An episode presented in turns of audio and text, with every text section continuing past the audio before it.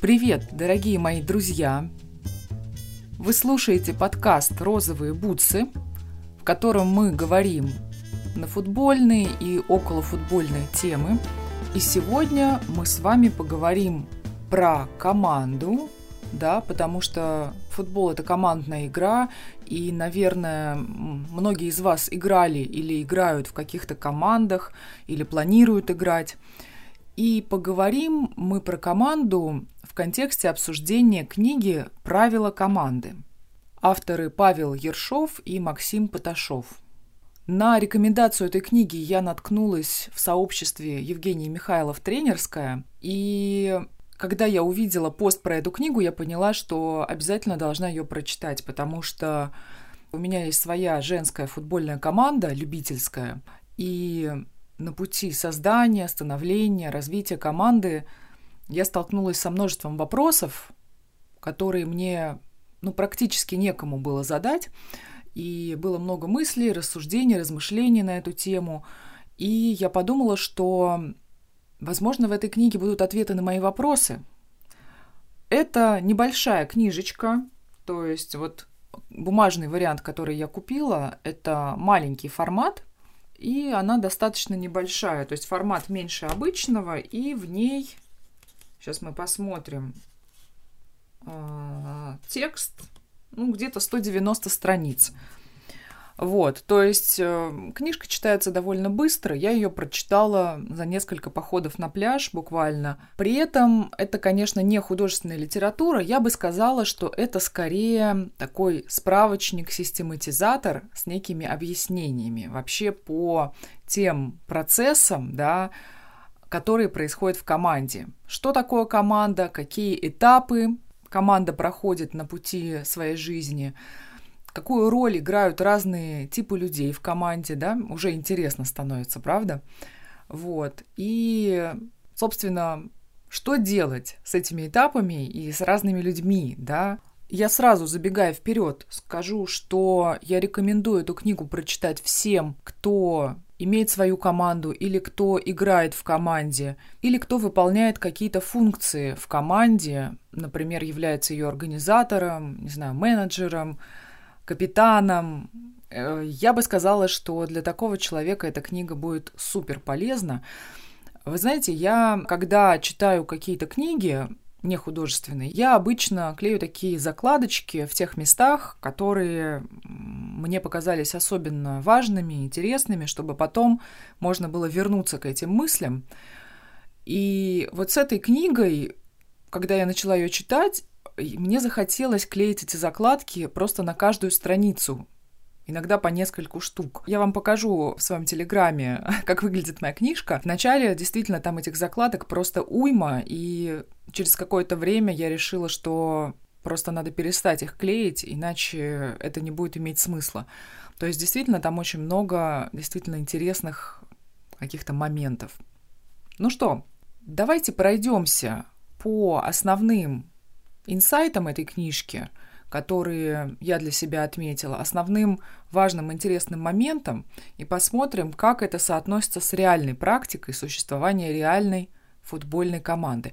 Да, эта книга, она не только про футбольные команды, она про команды вообще, где бы то ни было. Команды, которые работают над проектом, команды, которые играют в что, где, когда. Вот, кстати, один из авторов, или, может быть, даже оба, я не знаю про Павла Ершова, но Максим Поташов – это игрок «Что, где, когда». Любая команда, да, она плюс-минус имеет какие-то общие черты. В начале книги авторы дают определение, что такое команда. Согласно книжке, есть четыре основных критерия команды. Во-первых, это люди – которые собрались в группу по собственному желанию, и все они остаются в ней до тех пор, пока их это устраивает. Да, то есть некое такое а, добровольное участие. У этих людей есть общая цель и единое ее понимание. То есть все плюс-минус понимают, для чего, с какой целью они объединились. Третье. У них есть естественным образом сложившаяся внутренняя иерархия, и добровольно принятые внутренние правила взаимодействия. То есть есть некая организованная структура этого маленького сообщества. И четвертое, им приходится участвовать в конкурентной борьбе, борьбе за ресурсы, за достижение результата раньше других. Я думаю, что в футбольной команде так или иначе где-то тоже четвертый момент присутствует, да, потому что вот этот принцип быстрее, выше, сильнее, да, играть лучше, занять лучшую позицию, показать себя в игре, он есть. Но э, первые три пункта, они, пожалуй, самые ключевые, да. Люди собрались в группу по собственному желанию, у них есть общая цель и некая внутренняя иерархия, некое внутреннее устройство. Первый инсайт этой книги, вот я смотрю свою первую закладочку, это очень интересное наблюдение. Авторы пишут про то, что часто говорят про эффект синергии, да, когда 1 плюс 1 равно 3. То есть люди, объединенные вместе, могут показать больший результат, чем отдельно каждый человек, если его там механически как-то суммировать, да. И авторы пишут, что это заблуждение. Вот, оказывается, есть такой интересный эффект Рингельмана, который говорит о том, что индивидуальная производительность человека в группе всегда меньше, чем личная производительность, когда он работает один. Рингельман проводил исследования на сельскохозяйственных рабочих, он давал им тянуть канат, и получалось, что чем больше людей тянуло канат, тем меньше вкладывался каждый отдельный человек. Вот интересный такой эффект. То есть, если вместе работали, например, два человека, то индивидуальная производительность каждого была примерно 93%, уже не 100%, да? Если три человека, то 85%, а если было 8 человек, то всего 50%. Как вы думаете, почему так происходит? И, может быть, вы, кстати, сталкивались с таким эффектом, если работали в группе или пробовали организовать людей да, для какой-то работы. На самом деле дело в том, что работая в группе, каждый из нас меньше ощущает ответственность за выполнение этого дела, чем когда он работает в одиночку. Но также многое зависит от отношений в группе и от того, какой тип работы люди выполняют. То есть, если работа рутинная, то этот эффект Рингельмана проявляется сильнее. И если отношения в группе хуже, да, то он тоже проявляется сильнее. При творческой работе он не так ярко выражен. Да, кстати, еще такой момент. Эффект Эрингельмана проявляется только в тех случаях, когда люди делают какую-то однотипную работу. То есть, если грамотно разбить работу на этапы, у каждого своя роль, свой какой-то участок ответственности, то, в принципе, вполне можно достичь вот этой формулы 1 плюс 1 равно 3. Также есть еще один закон, закон группы, закон команды, который говорит о том, что только небольшая часть людей выполняет большую часть работы.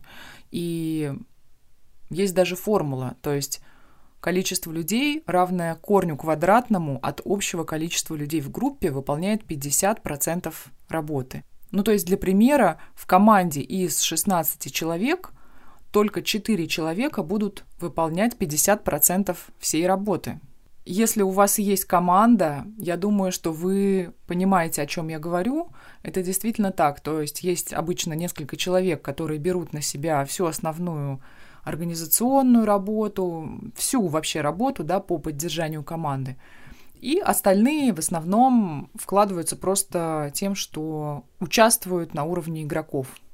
То есть это нормально для группы, что кто-то вносит больший вклад в общие результаты, да, кто-то для этого имеет больше, я не знаю, стремлений, желаний, таланта, способностей каких-то, да, кто-то меньше.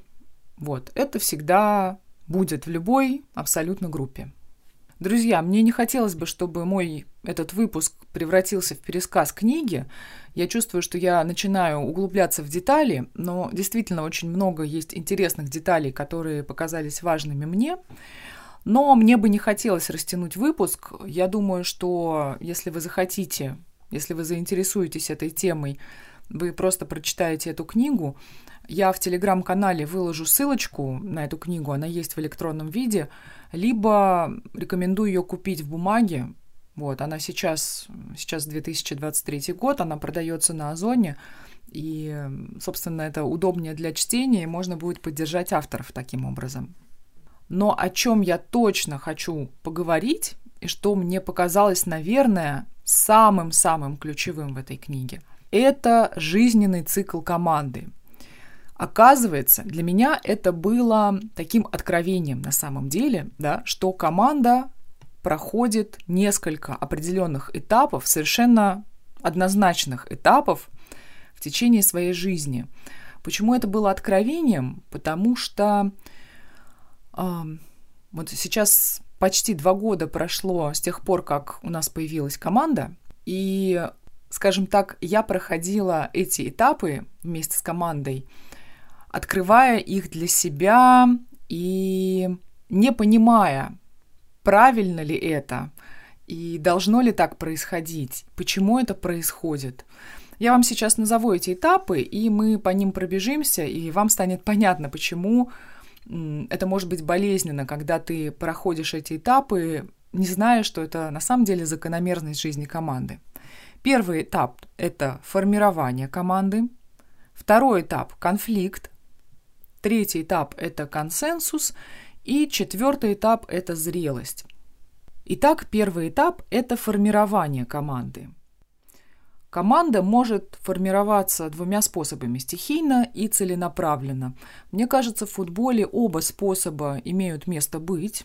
Да? Авторы пишут, что э, стихийные команды собираются чаще. В нашем случае наша команда «Тигра» футбольная, она образовалась именно стихийно. То есть я встретилась еще с одним человеком, а, с моей коллегой, скажем так, по команде. Мы начали вместе тренироваться и постепенно стали выкладывать посты в соцсети, приглашать присоединиться и постепенно-постепенно некоторые девчонки стали нам писать, а можно к вам, а можно мы тоже придем. И постепенно у нас собрался вот такой первый, такой стихийный состав. Книге написано, что бывает такое, что лидер команды целенаправленно формирует состав, то есть обозначает некие критерии, которым должны соответствовать те, кто присоединяется. Я могу сказать, что у нас не было жестких критериев, но абсолютно точно мне хотелось, чтобы к нам приходили люди очень мотивированные, потому что я сама была очень сильно заряжена а, вот этим футболом и стремлением обучаться, тренироваться. И я хорошо помню, что всем девочкам, которые приходили, я говорила, что давайте тренироваться, давайте, э, ну, то есть было важно, чтобы они воспринимали эти тренировки не как тусовку, или какой-то вариант фитнеса, а именно как целенаправленное занятие именно этим видом спорта. Да, и важно, чтобы было желание развиваться именно в футболе. В принципе, к нам такие и приходили. Была только одна девушка, она пришла, я помню, скажем так, попробовать себя. Вот, ей было интересно. Я помню, что она приходила и выкладывала а, потом сторизы, что вот, смотрите, а я в футбол играю. Ну, типа такого было какой-то а, такой инфоповод был для ее инстаграма, и как только мы перешли в зал, она отсеялась. Вот, такое тоже было. Итак, этап формирования, да, стихийно образовался коллектив, который был объединен желанием тренироваться, играть в футбол вместе.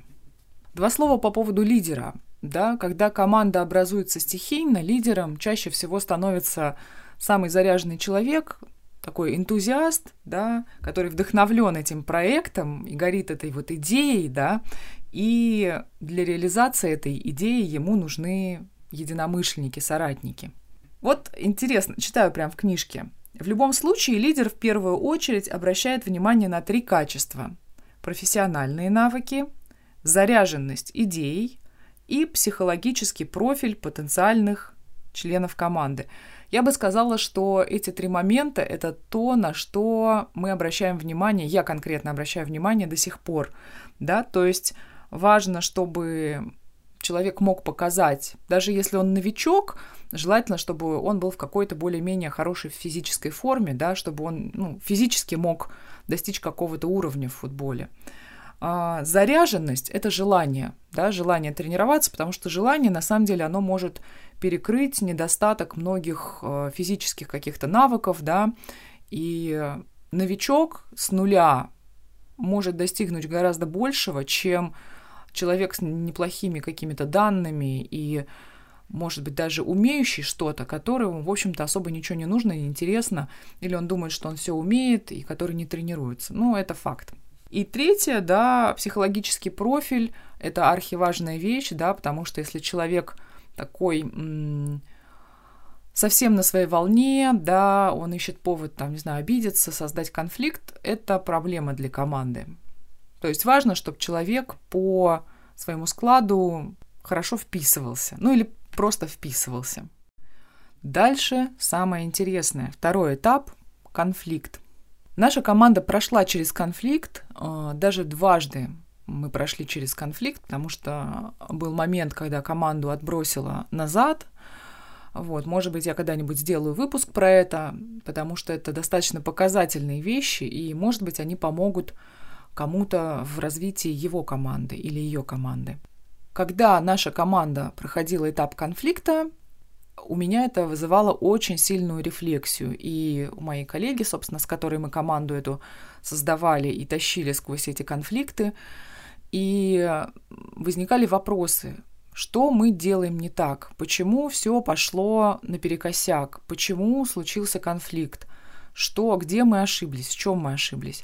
Книжка говорит о том, что конфликт – это закономерный этап развития любой команды, да, Развитие возможно только через конфликт. То есть это значит, что на определенном этапе в любой системе формируются внутренние противоречия, разрешение которых дает импульс, позволяющий ей перейти на качественно новый уровень. Это я сейчас зачитала а, кусочек из книги, который я отметила закладкой. То есть это нормально, конфликты в команде, да, это важный этап, чтобы перейти на новый уровень, чтобы развиваться. Конфликт может быть как продуктивным, так и деструктивным, и он может вести к тому, что появятся какие-то новые варианты развития команды, либо он может привести к расколу и даже распаду команды. Вот, продуктивный конфликт – это про различные взгляды на цели, на способы достижения этих целей. Деструктивный – это чисто про психологию и про взаимоотношения. То есть, скажем так, когда конфликт носит такой личностный характер, да, и есть какая-то психологическая несовместимость, наверное, конфликтующих людей. Авторы книги говорят, что это значит то, что на этапе формирования команды были допущены ошибки – вот. Как я уже говорила, строки про этапы и про конфликт особенно мне сильно отозвались, потому что, ну, буквально все, что написано в этой книге, было прямо в точку. Мне кажется, что у нас конфликт, по крайней мере, вот последний конфликт в команде, да, который был год назад, получается, он был скорее деструктивный и, пожалуй, действительно ну, так случается, что в команду приходят очень разные люди, да, все мы разные, но иногда общение не складывается, да, разные ценности у людей, разный взгляд на жизнь, разная манера общения и допустимые способы общения. И поскольку команда наша на тот момент да, образовалась стихийно, у нас еще не было выстроено никаких особенно правил, границ, да, мы брали всех, мы были рады, чтобы к нам пришел хотя бы кто-нибудь, да, чтобы, ну, команда образовалась, да, потому что без людей команды нету. И, наверное, вот эта вот разница в характерах, да, и в психологических типах, да, разница личности, она наложилась на то, что изначально не были проговорены какие-то моменты, ради чего мы приглашаем в команду, да, и каким образом будут строиться тренировки и игры, да, какие цели, для чего все это нужно. У нас конфликт последний, не буду сейчас много рассказывать, просто проиллюстрирую, да, на примере. Он выраз, выразился в том, что несколько девушек, получается, трое, да, так получилось, что они жили в одном районе, ездили на одной машине на тренировки и постоянно что-то такое обсуждали там за, в кулуарах, да, у себя, и Выяснилось, что им то не нравится, это не нравится. Хотя они ездили на тренировки, они были всем скажем так, удовлетворены тренировками, но им не нравились какие-то вот вещи, там, например, когда мы заказали дизайнерскую форму, они сказали, что им не нравится цвет формы. Потом выяснилось, что им не нравится название команды. Им все не нравится. Они не понимали, а, например, из чего должна состоять тренировка, да, какими должны быть тренировки, потому что у всех этих девушек у них не было опыта тренировок а, таких вот настоящих, да, в женской команде, кроме того, что было у нас, да, то есть кругозор был достаточно узкий. Вот. Я помню, что эти девушки в штыки восприняли предложение, например, провести мастер-класс спортивный, да, по какой-то футбольной теме. Все это накопилось, все это выражалось в таком, в таких трениях, в каком-то непонимании. Да, какое-то время мы пытались найти общий язык, в основном с нашей стороны, а с моей и моей коллеги, да, а, с которой мы команду эту основали были попытки как-то объяснить, не знаю, показать, а, что ради чего мы делаем, как это вообще работает, да, потому что я вам так скажу, что ты никогда не поймешь человека, который организует команду, пока ты сам не организуешь свою команду.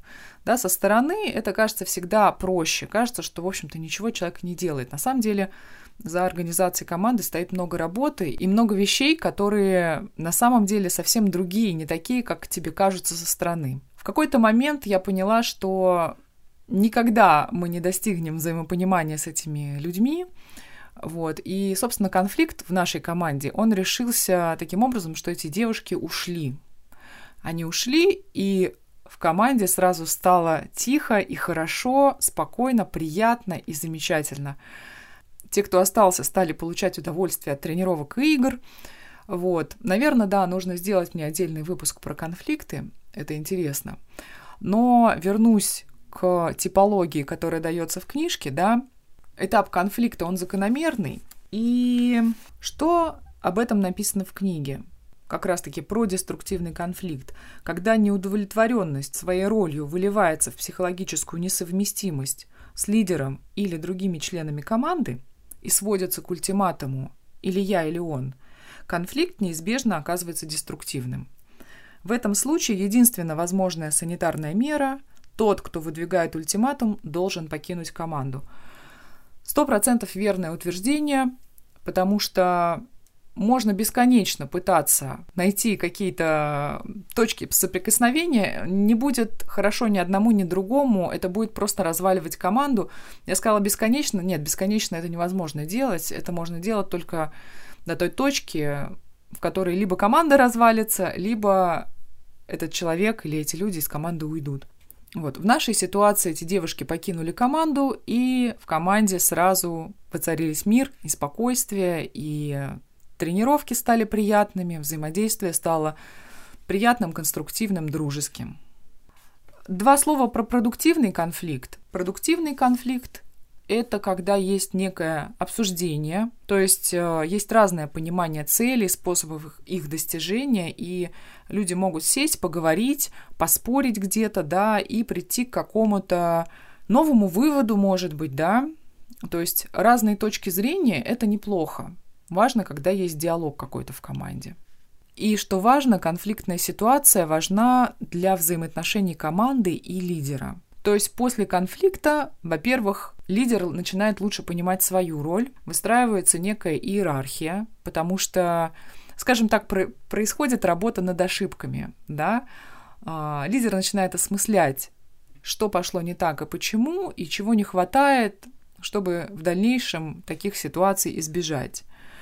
У нас было абсолютно так же, да, то есть после того, как этот конфликт прошел, ну, на самом деле в процессе конфликта уже возникало понимание, что нужно что-то менять, у нас возникли четко прописанные правила команды, ценности команды, а, несколько оформился, скажем так, вот этот процесс, процедура приема в команду, да, то есть важно не просто, скажем, принять человека и сказать, о, приходи, делай, что хочешь, да, вот тут вот а, мы собрались и, типа, понимай свое участие так, как ты хочешь. Нет, скорее объяснить, кто мы, что мы, какая цель, как у нас все устроено, да, какая есть, э, что есть дисциплина, есть некие ценности, которые нужно уважать. Это действительно очень-очень помогает, потому что те, кто приходит, они сразу себя помещают вот в этот контекст. И вот эти правила, они не про запреты, они скорее про регламентацию. То есть ты всегда можешь предложить свои какие-то идеи, ты можешь э, предложить свое участие, ты можешь помощь э, какую-то предложить, взять на себя какую-то часть э, орг-работы даже. Да, это все приветствуется. Единственное, что это должно быть в виде обсуждения конструктивно, без критики, да, без критики бессмысленный, да, когда ты говоришь, мне все не нравится, но делать я ничего не буду, да. И итог в результате из конфликта команда выходит обновленной и переходит на следующий этап, который называется консенсус. Это, скажем так, совершенствование всех процедур в команде, да, на основе индивидуального подхода к людям, на основе целей, да, и происходит вот эта вот работа над ошибками. Абсолютное равноправие в команде недостижимо. Это факт, это надо просто принять. На этапе конфликта я помню девочки, которые приходили в команду, да, и были там, не знаю, месяц, например, а, говорили, что а почему у нас не демократия, почему мы не все равным количеством голосов а, принимаем решения по всем вопросам, например, какого цвета форма или там, не знаю, в какой момент мы поедем на турнир. А, потому что действительно разная роль, разная степень участия, разная степень понимания да, того, как команда работает, куда она идет. То есть человек, который вчера пришел в команду, никогда не играл в футбол, он, в принципе, не может э, принимать такое же участие в решении всех вопросов, да, как человек, который уже в команде там год или два создал эту команду, прошел через э, много-много всего, и примерно понимает, откуда команда начала и куда она движется. Добавлю свою собственную ремарку. Если пытаться сделать демократию в команде, когда все будет решаться равным количеством голосов, и когда капитан команды, который не совсем капитан, потому что равенство, да, бегает за каждым и пытается угодить всем, э, такая команда обречена на разрушение, на исчезновение. Вопросы будут подвисать, да, потому что никогда не будет единодушие, да, кто-то захочет одно, кто-то другое, где-то голоса поделятся поровну, кто-то решит, что э, его голос в вопросе важнее, где-то может быть такое, что большинство не очень будет разбираться в вопросе и проголосует так, что э, решение будет для команды пагубным, да. Я знаю команду, в которой пытались сделать демократию, да, и даже такая простая вещь, как выбрать тренера и выбрать дни тренировок и начать тренироваться, она провалилась, потому что одни хотели тренера этого, другие не хотели. Одним было удобно в, друг... в один день, другим в другой. И эта команда, собственно, она просто исчезла. Они сидели в чате, они голосовали все время, но они не тренировались. Поэтому очень важно и правильно, да, когда есть некая иерархия, есть люди, которые принимают решения, говорят, вот будет так и так, тренируемся здесь, тогда-то, с этим тренером. Конечно же, прислушиваются к мнению остальных, узнают, кому что нужно, да, у кого какие личные цели. У нас, например, в команде все, кто приходят, все рассказывают о том, чего они хотят от футбольных тренировок, да, и иногда мы это тоже обсуждаем в процессе, кому чего не хватает, кто как видит тренировки, кто хотел бы еще что-то добавить, да, или, например, что наоборот нравится, вот, а, обмен обратной связью, он есть всегда, но тем не менее, да, какие-то ключевые вопросы, они должны приниматься решительно, да, просто, они должны просто приниматься. И четвертый этап зрелость – это когда уже этап консенсуса пройден, все члены команды достаточно самостоятельные, они сами понимают, что надо сделать для достижения результатов, каждый член команды полностью понимает, что и для чего делается, да, и может ста- сам стать двигателем каких- каких-то процессов. Практически нет контроля, но очень развита взаимопомощь и поддержка. И то же самое касается лидера, то есть он оказывает поддержку, он готов оказывать поддержку, но делает это только тогда, когда поддержка действительно нужна. То есть остальные участники или участницы да, достаточно автономны, чтобы сами себя организовать. Мне кажется, что моя команда сейчас находится на этапе консенсуса, то есть на третьем этапе. Мы прошли конфликт, мы вынесли из него все, наверное, все, что можно было вынести, да. Он нас не убил, он сделал нас сильнее, но при этом пока что вот эти все процессы, их приходится выстраивать. То есть есть, вот как мы говорили, да, а, какое-то небольшое количество людей, несколько человек, которые могут где-то что-то на себя взять, какие-то отдельные функции, но сказать, что все работает само, пока тоже нельзя, к сожалению. Наверное, со временем мы перейдем на этап зрелости, может быть, этот этап немножечко откладывается, потому что в команду приходят новые люди, и новые люди, пока не вливаются, они проходят вот этот процесс адаптации, да, когда, в общем-то, они просто участвуют. Интересные выводы, что же дальше, да? Команда проходит четвертый этап, что дальше? Неужели дальше смерть команды? И это было бы достаточно грустно. Авторы говорят о том, что да, люди, которые давно вместе в команде, им может стать в какой-то момент скучновато, они могут начать искать какие-то свои пути, но этот процесс можно, скажем так, остановить, да, приостановить или перенаправить в другое русло. Ну, во-первых, за счет прилива новой крови, да, вот как раз то, о чем я говорила, приходят новые люди, которые постепенно проходят внутри себя, да, вот эти этапы, да, привносят какие-то новые идеи, новые видения, да, и команда обновляется тем самым. То есть, э, таким образом, вот это угасание, оно не настигает всех одновременно. Также помогает переориентировать команду на несколько другие цели и задачи. Это тоже интересно. То есть с футбольной командой, например, как я это вижу, да, если вы в основном тренировались и играли, я не знаю, какие-то местечковые товарищеские игры, можно, например, э, задуматься, а не поехать ли поиграть на каком-то серьезном турнире, да, начать к нему готовиться, начать ездить на игры, совершенно будет другой опыт, да, другой уровень, к которому нужно будет тянуться. Или пойти, я не знаю, например, играть а, с мужчинами, да, почему бы нет, тоже новый опыт. Еще куда-то заявиться или, не знаю, начать делать, э, вести канал на Ютубе и снимать видео сообща для этого канала. Это тоже новый опыт, который может вернуть вот это чувство новизны, да, и освежить команду, чтобы она не угасала. Друзья, я говорю уже неприлично много. Мне кажется, я записала уже больше, чем на подкаст, и мне придется это нарезать и вырезать какие-то куски. Поэтому я просто скажу, что в книге есть много еще чего интересного.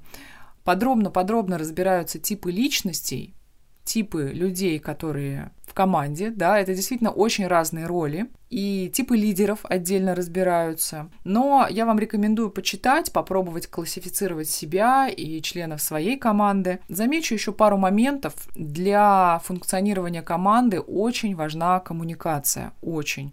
То есть без общения, без обмена информацией и без того, чтобы делиться знаниями, будет очень сложно существовать. И по своему опыту скажу, что чем больше людей, которые открыто готовы общаться, я не говорю просто про пустой треп, да, какой-то, а именно общаться по делу, да, обмениваться информацией, помогать друг другу, тем легче будет достичь целей, да, и, собственно, сделать все, чтобы этих целей достичь можно было быстро и легко. То есть авторы включают понятие командной культуры, вот такие вот составляющие, стиль общения, система коммуникаций, традиции, ритуалы и табу и общий язык. Да, это вот обязательно должно быть. Про важность лидера в команде тоже есть в этой книжке. Я рекомендую прочитать ее всем, кто является лидером своей команды, потому что это непростая роль, даже если вы прирожденный лидер, да, многому приходится учиться – если команда формируется каким-то человеком, да, то, собственно говоря, вот эта вот личность лидера, она будет большой отпечаток нести на том, какая это команда, и даже если у команды потом лидер сменится, вот личность ее основателя, она все равно будет где-то проглядывать, просматриваться. Тоже интересно, это такой момент – Поживем, увидим, как будет дальше. Мне кажется, что команда, она притягивает в себя людей, которые похожи на тех, кто ее основал, и на ядро команды, которая сложилась вокруг тех, кто ее основал. У нас сейчас в команде, мне кажется, примерно так и происходит.